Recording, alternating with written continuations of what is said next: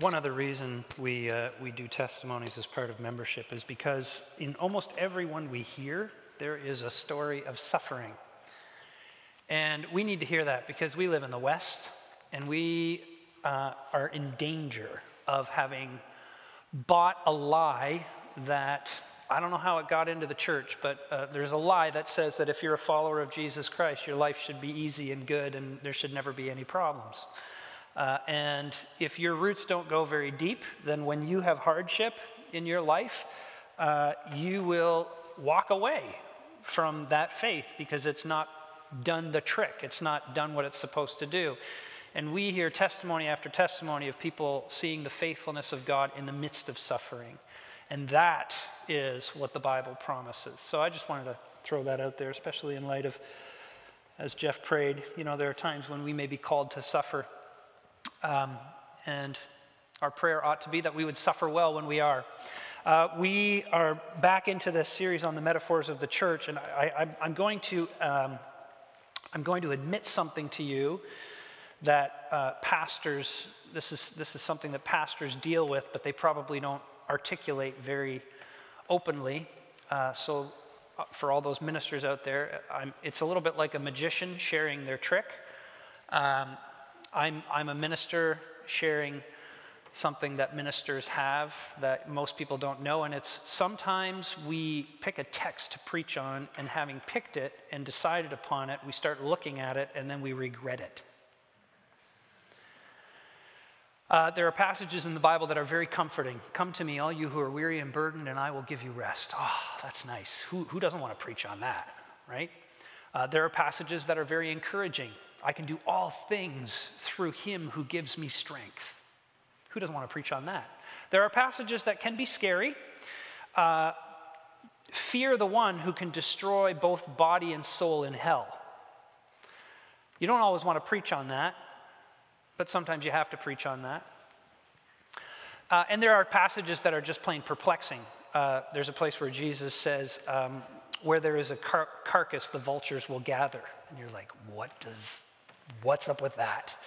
And if you're kind of a Bible nerd, which most pastors are, on some level, you don't mind preaching that because it gives you the opportunity to wrestle with and dig deep into a difficult passage. And then there are passages that are just plain convicting. And I would argue that this passage is one of those passages. It's just extremely convicting. Uh, we've looked at metaphors that are encouraging, like the metaphor of the church as an embassy. We've looked at uh, passages where uh, the metaphor is very comforting, like the metaphor of the church as a flock. Well, this is a metaphor that, at least for me, has been rather convicting as I have studied it over the last uh, few days. And it's this metaphor of the church as family. And to be faithful to what John does in this passage, I'm going to have to say some hard things because this is John. John, hmm, you read through the letters of John, and what you discover is, is John has a penchant for just sort of painting things very starkly in black and white. There's not always a ton of nuance with the Apostle John. He just likes to hit you between the eyes with tough things. And so when I pick a passage like this and I'm going to preach on it, then I'm kind of stuck because he's hit me between the eyes with tough things. And if I'm going to be faithful to the text, I'm going to have to hit you between the eyes with tough things. And who likes to be hit? Nobody, right? But you know, in Hebrews chapter 4, uh, it says this The word of God is alive and active, sharper than any double edged sword. It penetrates even to dividing soul and spirit, joints and marrow. It judges the thoughts and attitudes of the heart. So we shouldn't be surprised that the Bible will do this to us. But we shouldn't be afraid for the Bible to do this either, because God is, is the great physician. And whenever He cuts, he cuts with the precision of a surgeon, and he always makes a cut with a purpose. He's not just slashing us willy nilly, he's cutting us with a, with a purpose to heal us and make us more and more like his Savior Jesus. So we're going to look at this passage together with all those uh, um, introductory remarks, and we're going to see uh, three things, and I'll tell you what those things are as we go along. The first thing is maybe the most uncomfortable and hardest thing as we uh, unpack things in this passage, and that is this John says that everybody is part of a spiritual family, but there's only two families that everybody is a part of one or the other. Look at what he says in verse 10 No one who is born of God will continue in sin because they see. Uh, because God's seeds remaining. Bleh. I'm not reading verse 10, I'm reading verse 9. That's why it didn't make sense to me. There we go. Uh, here we are. This is how we know the children of that the chil- who the children. Trying to be all dramatic and then I blow it. Okay, let's try again. This is how we know who the children of God are and who the children of the devil are. Anyone who does not do what is right in God's is not God's child, nor is anyone who does not love their brother and sister. John divides the entire human race into two spiritual families, and there is absolutely no in between. There is no wiggle room here.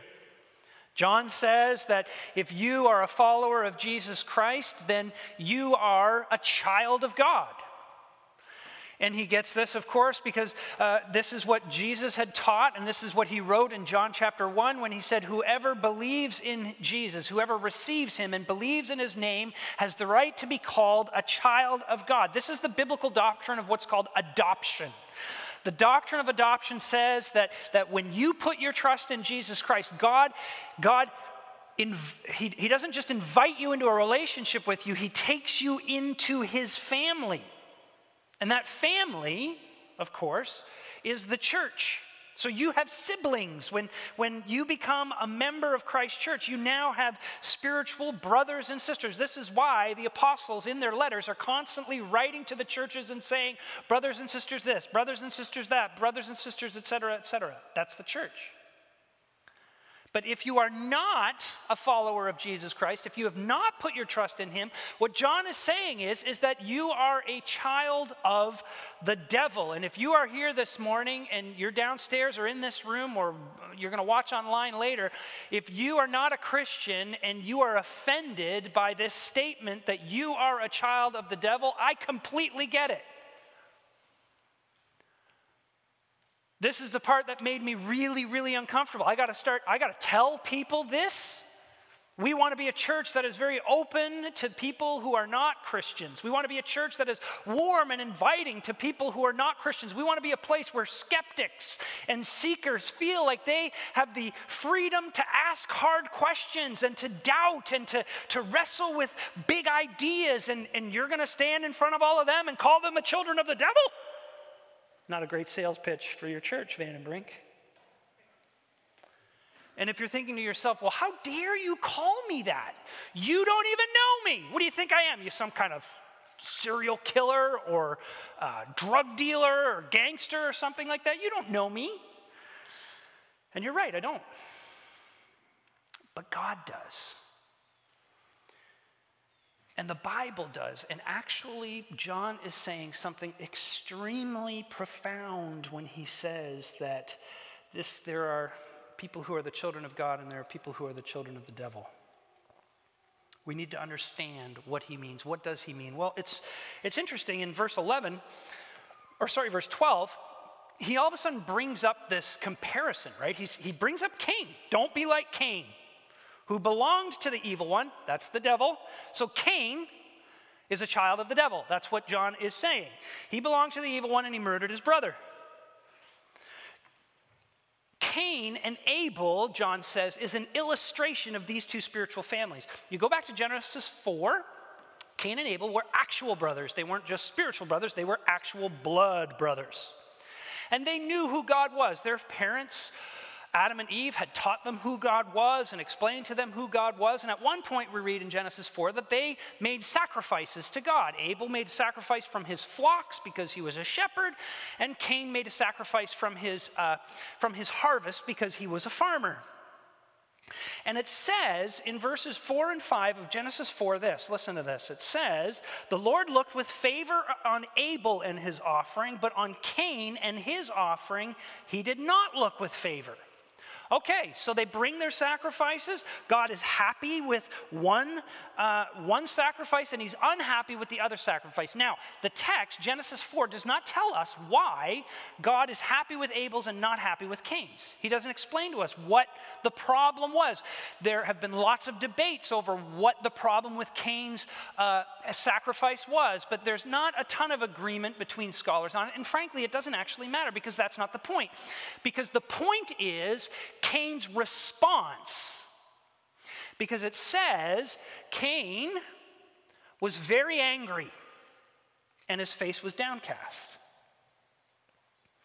So Cain's response to the fact that God not, did not accept his sacrifice was to get mad. And so God comes to Cain and God says in verse 6, He says, Why are you angry, Cain? Why is your face downcast? If you do what is right, will you not be accepted? But if you do not do what is right, sin is crouching at the door. It desires to have you, but you must overcome it. So, so here's what God says God says, Listen, Cain, you screwed up. That's okay. It's not the end of the world. If you do what is right, if you do things the way I want them to be done, then your sacrifice will be accepted. But if you don't, you got to understand that, that you're on the brink of being, of being consumed by sin. Sin's going to get you.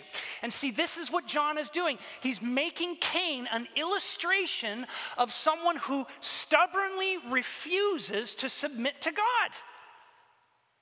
That's the problem with Cain. He does not want to obey God, he does not want to listen to God. And that is what makes Cain a child of the devil. Because who's the first created being that didn't want to submit to God and didn't want to obey God? The devil, right?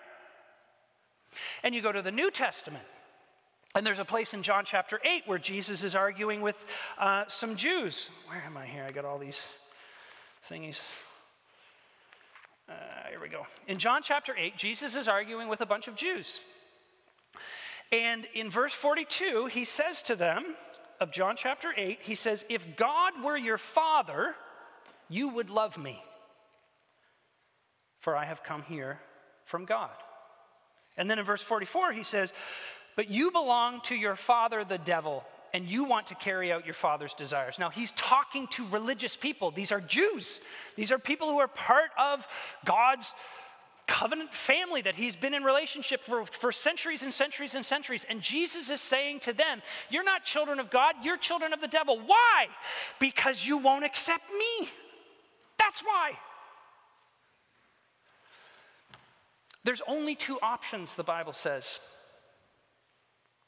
You either love Jesus Christ, the Son of God, who came into this world to die for you, who came into this world to go to a cross and bear the punishment for your sin and rebellion in your place. Either you, you submit to Him and you love Him and you cherish Him and you delight in Him and you say, For me to live is Christ and to die is gain. Either you do or you don't. It's that simple. That's what John is saying. You either decide, God is my judge, or I am my own judge. You either decide, I'm going to live for God or I'm going to live for me. You either decide that God is capable of running my life, or you decide that you are capable of running your life. There's only those two options, and those two options put you in one spiritual family or the other spiritual family. Now, the question is what family are you a part of? Are you in the live for yourself family or are you in the live for Jesus family? How do you know? And that's point number two. How do you, how do you know? Well, you know by who you love. In verses 14 and 15, John says, We got to get better lighting in here, or I got to get younger or something. We know that we have passed from death to life because we love each other. Anyone who does not love remains in death. Anyone who hates a brother or sister is a murderer, and you know that no murderer has eternal life residing in him. What John is saying is that the evidence of the family that you are a part of is whether or not you love your brothers and sisters who are in the family. And remember, the family is the spiritual family of God made up of people who confess Jesus Christ as Savior and Lord, who say, I want to live for Him. He is the one who controls my life. He is in charge. Now, understand, John is not saying the way you become a child of God is by loving your brothers and sisters. No, that would be works righteousness. What he's saying is the evidence that you are a child of God is that you love your brothers and sisters. It's because that you, you are a child of God, that you love your brothers and sisters. And that's a huge difference. Now let's think about this, what, what John is saying. Think with me here. There's all kinds of things about family that makes those relationships unique, but w- there's a couple of things that make them very unique among the relationships that we have in this world, and they're these. First of all, you don't choose your family, do you? You have all kinds of relationships. You have friendships, you have colleagues, you have uh, people that you share on, you know, uh, that you go to work with, that you go to school with, that you uh, hang out with, that you do uh, service with, maybe in the community, etc. And those relationships are chosen very often. Friendships, for example, you know, you have a common interest, right? We both like chess or you have a shared perspective on things. You know, we both think the government is too involved in our lives, or you have a mutual experience. You went to the same school, let's say. You, you have the same degree in your education, or you went through a similar experience in life, maybe a similar illness, let's say, or, or whatever, right?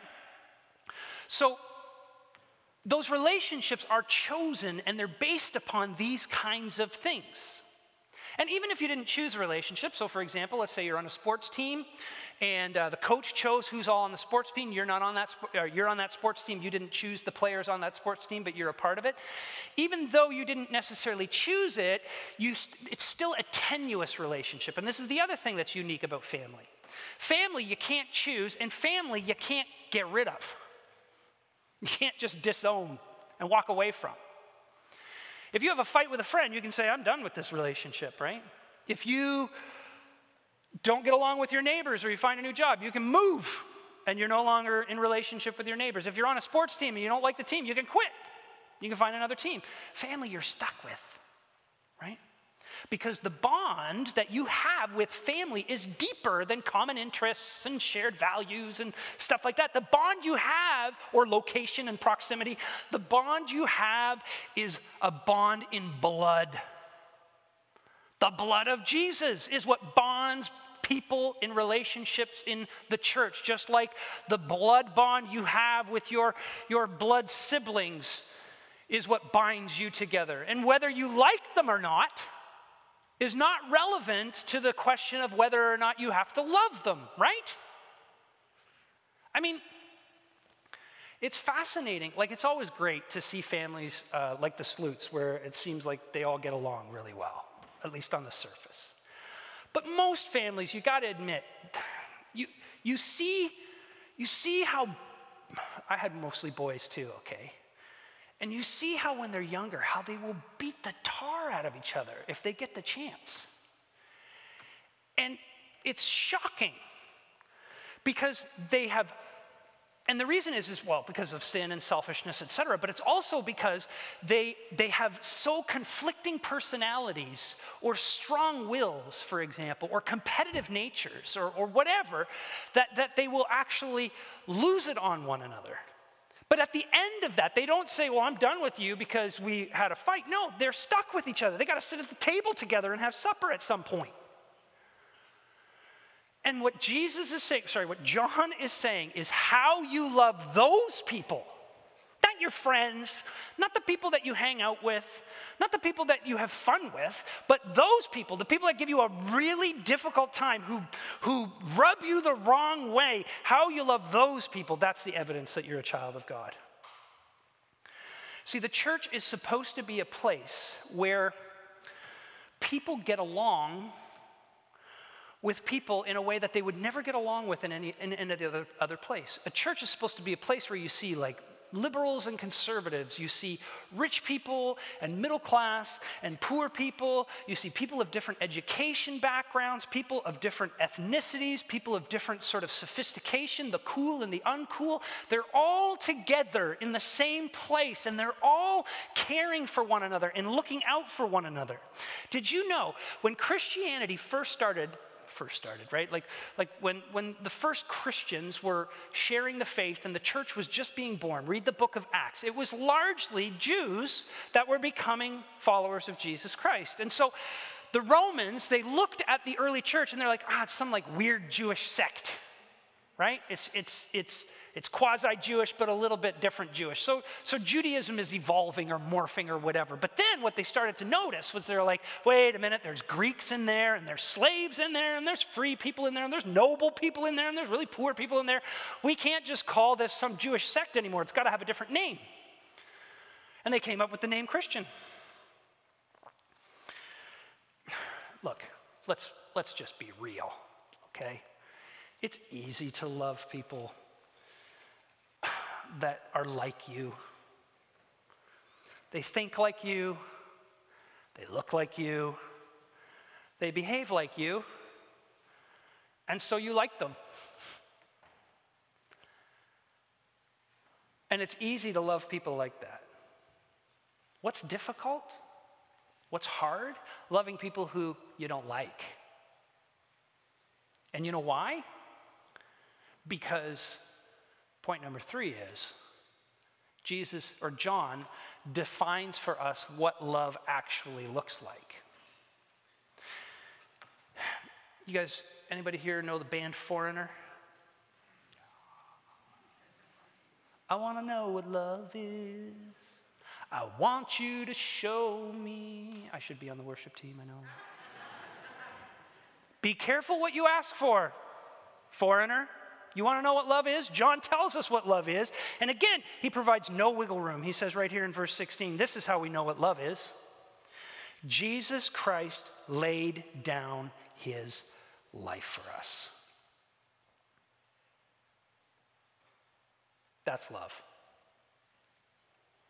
The kind of love that John is saying a Christian exhibits towards people that they don't necessarily like, but they are in family with, is self sacrificial love like Jesus. Now, understand something Jesus didn't come to die for us as an example, but his death for us is an example. That's an important difference. He didn't come to die as an example. Imagine if you were standing on a pier and looking out over the ocean, and somebody runs up to you and says, Let me show you how much I love for you. And they jump off the pier and they drown. Would you say, Oh, that person loved me so much? Or would you look at them and say, I think they have a screw loose? That was stupid and maybe crazy. See, the kind of sacrifice that Jesus made for us is a unique sacrifice. If you were uh, standing on the pier and you fell off, and now you're drowning underneath the waves, and somebody jumps off the pier, and at the cost of their lives, somehow they push you to safety in order to, to, for, for you to live, that would be evidence of how they loved you, right?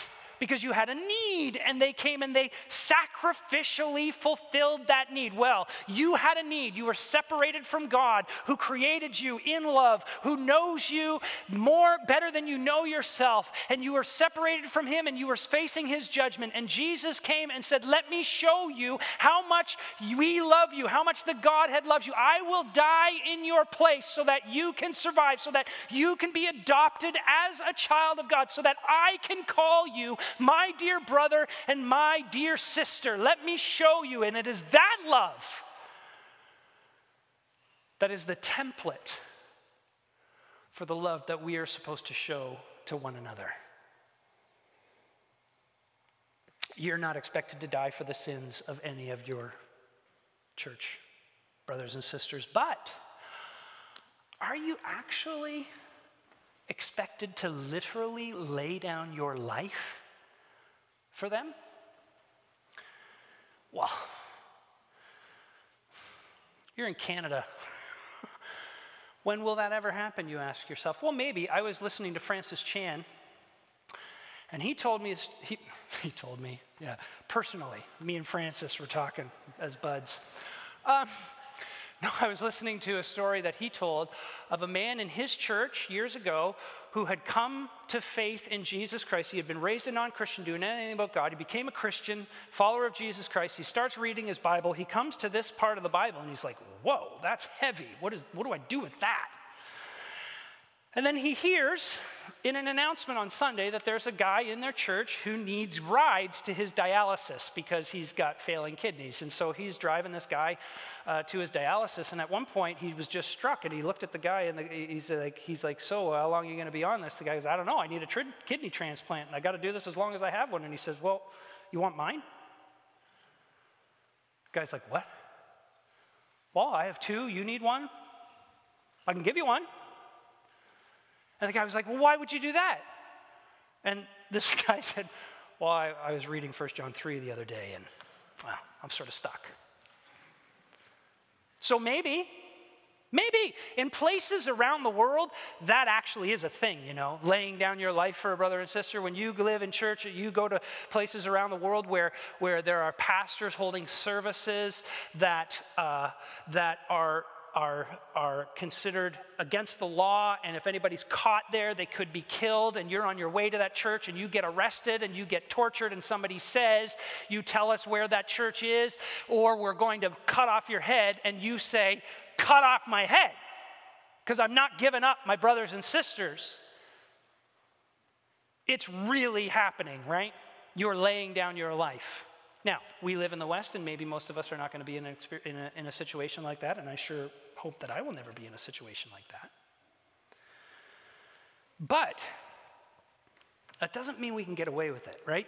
Because you can read verse 16, where, where, where John says, and we ought to lay down our lives for our brothers and sisters. And here in the West, we can say yes and amen to that, all the while secretly knowing, ah, it's probably not going to happen, right? I'm not going to have to do that.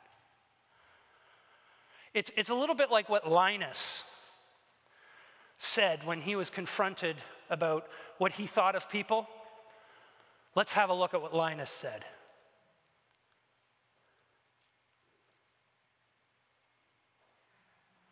Right? Underneath it all, that's how we think. I love mankind. I would lay down my life for my fellow man or fellow woman, but, you know, really, actually, people I don't like, individuals I don't like.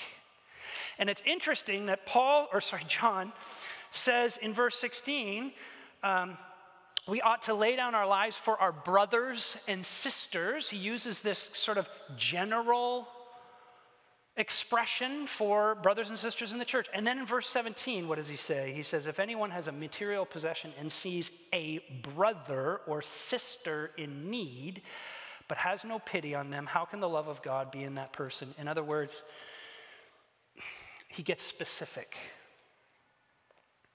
He gets specific. And it's interesting how he talks about material needs.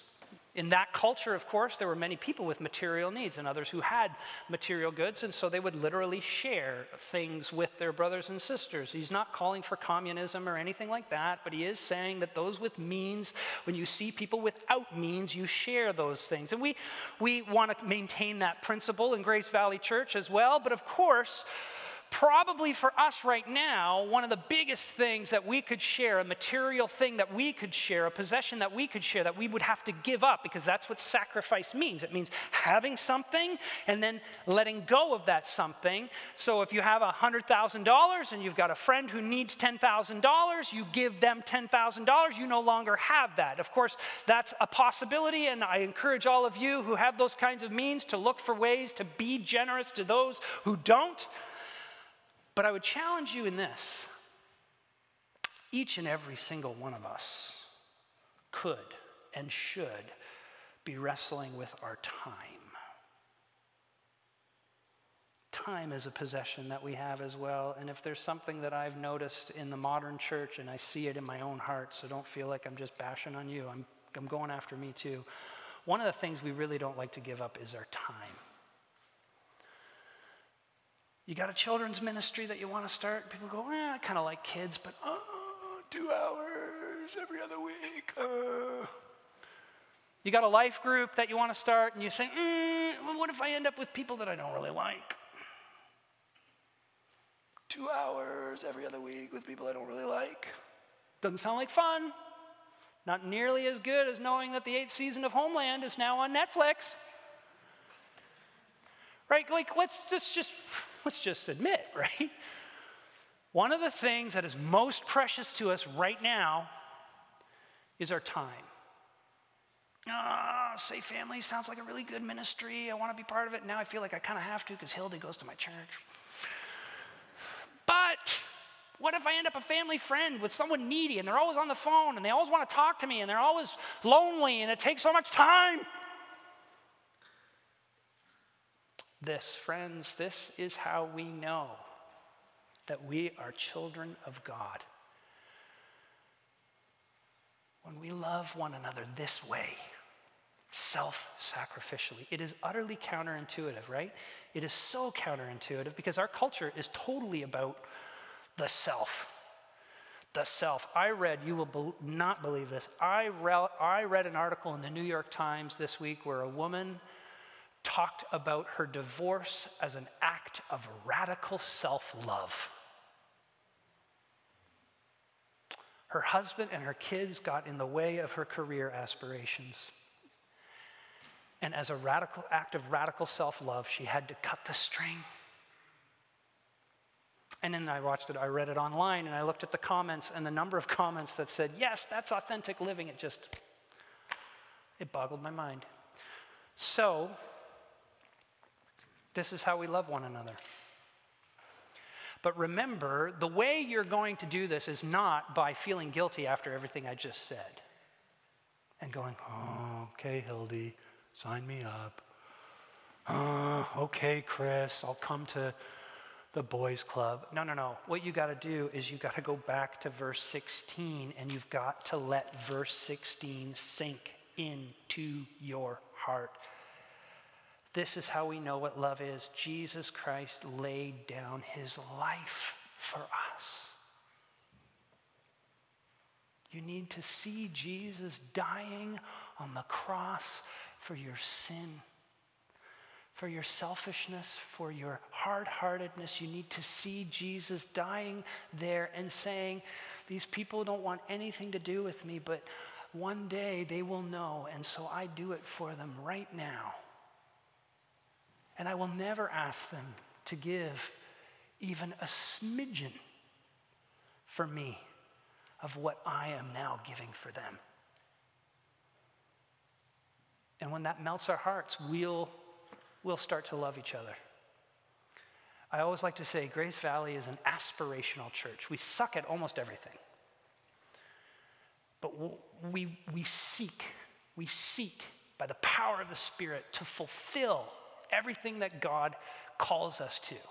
We don't shy away from the hard things, like loving our family the way Christ loved us. Pray with me, please. Father,